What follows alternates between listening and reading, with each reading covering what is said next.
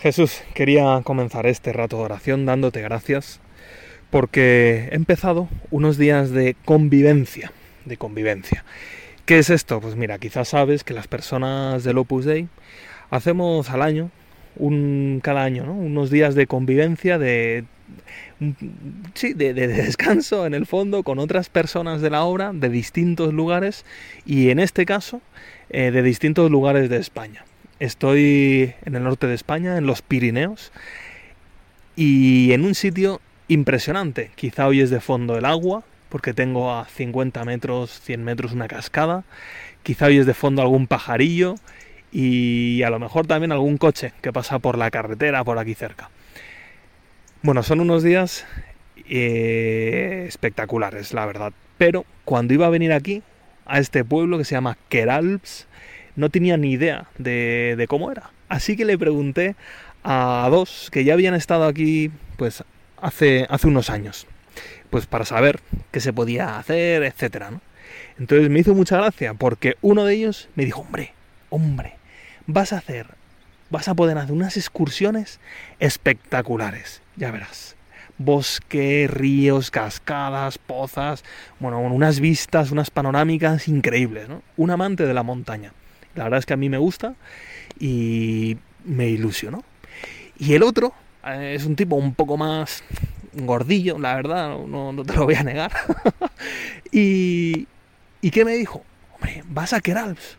Ya verás, ahí cerca hay un pueblo que hacen unos croissants de chocolate gigantes, impresionantes, espectaculares. ¿no? Bueno, pues, pues me hizo mucha gracia, ¿no? Porque cada uno me dio como su perspectiva, ¿no? Perspectivas que la verdad es que me han llenado de ilusión para estos días. Ya he hecho alguna excursión realmente espectacular y espero que dentro de unos días poder probar esos croissants de chocolate gigantes. ¿eh? Pero pensaba también en este rato de oración contigo Jesús y con mi vida. También tengo esa perspectiva ilusionante para mi vida? Y es una pregunta que te invito a hacerte en la presencia de Dios ahora conmigo. Yo con mi vida tengo una perspectiva ilusionante, tengo un algo que quiero hacer en mi vida.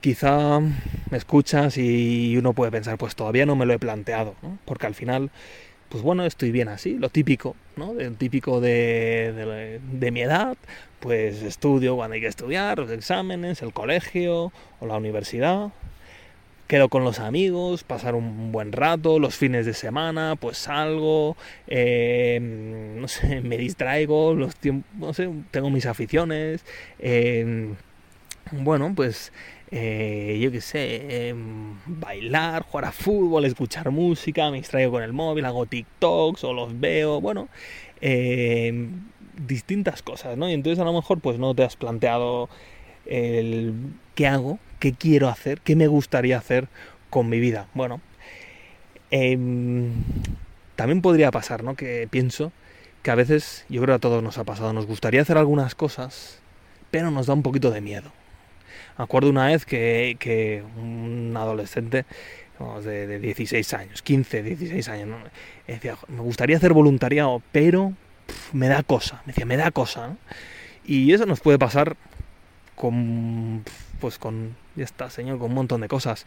Ese me da cosa, a veces es miedo, a veces es vergüenza, a veces es no sé cómo empezar, a veces es lo que sea. También supongo que será experiencia tuya, también la mía lo ha sido, ¿no? Cosas que nos gustaría hacer, pero que nos da pereza, Señor. Nos da pereza porque pensamos en lo que me va a costar, en el esfuerzo que tengo que poner, que al final digo, bueno, pues, pues ya está, ¿no? Y lo dejamos pasar. Quizá incluso planes con amigos, viajes, pero organizarlo, no sé qué, tal, y nos da pereza.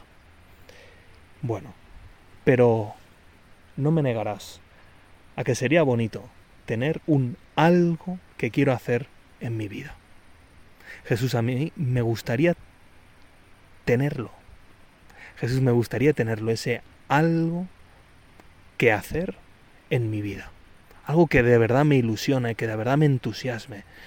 En, en algo en lo que de verdad gastar el tiempo de vida que tú me das, Jesús, que yo no sé cuánto es.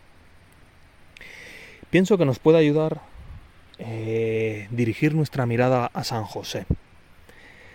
Me imagino a San José como un hombre muy bueno, que amaba mucho a Dios y que en la vida querría hacer dos cosas.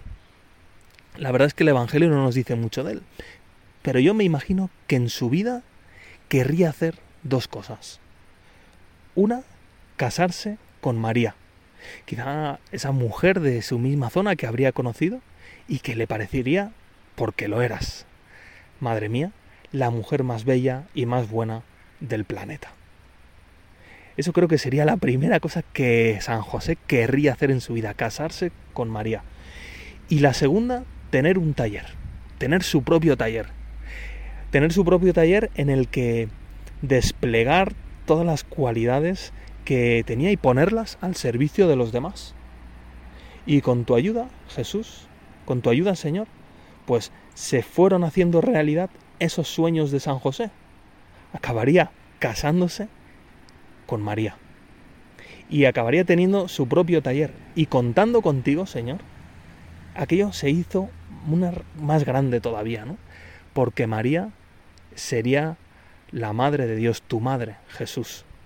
Y aquel taller, en aquel taller trabajó contigo, Jesús, con el Hijo de Dios. Supongo que, también, como nosotros, tendría que superar miedos, y si, no sé, en la petición de mano a María, y si me dice que no, y si, yo qué sé, eh, o al comenzar el taller, ¿no? Invertir el dinero, ahorrar el dinero, invertirlo en un taller, si aquello iría adelante, si no. Bueno, y también superar la pereza. Eh, pues tendría que esforzarse un montón por trabajar bien, para hacerse buenos clientes, para que la gente viera el fruto de su trabajo, darse a conocer entre los de su pueblo, entre los de su ciudad. O, o, con la Virgen María, ¿no? Quizá tendría que sacar tiempo al final del día, cuando ya estaría cansado, para ir a verla, para ir a ver al amor de su vida. Bueno, pero San José tenía claro lo que quería hacer con su vida. ¿Cómo cambia? ¿Cómo cambia la vida cuando uno encuentra un qué y un quién? Es como que uno deja de dar vueltas y se pone a vivir de verdad. Yo Jesús en este rato de oración te doy gracias porque porque me lo has dado un qué y un quién.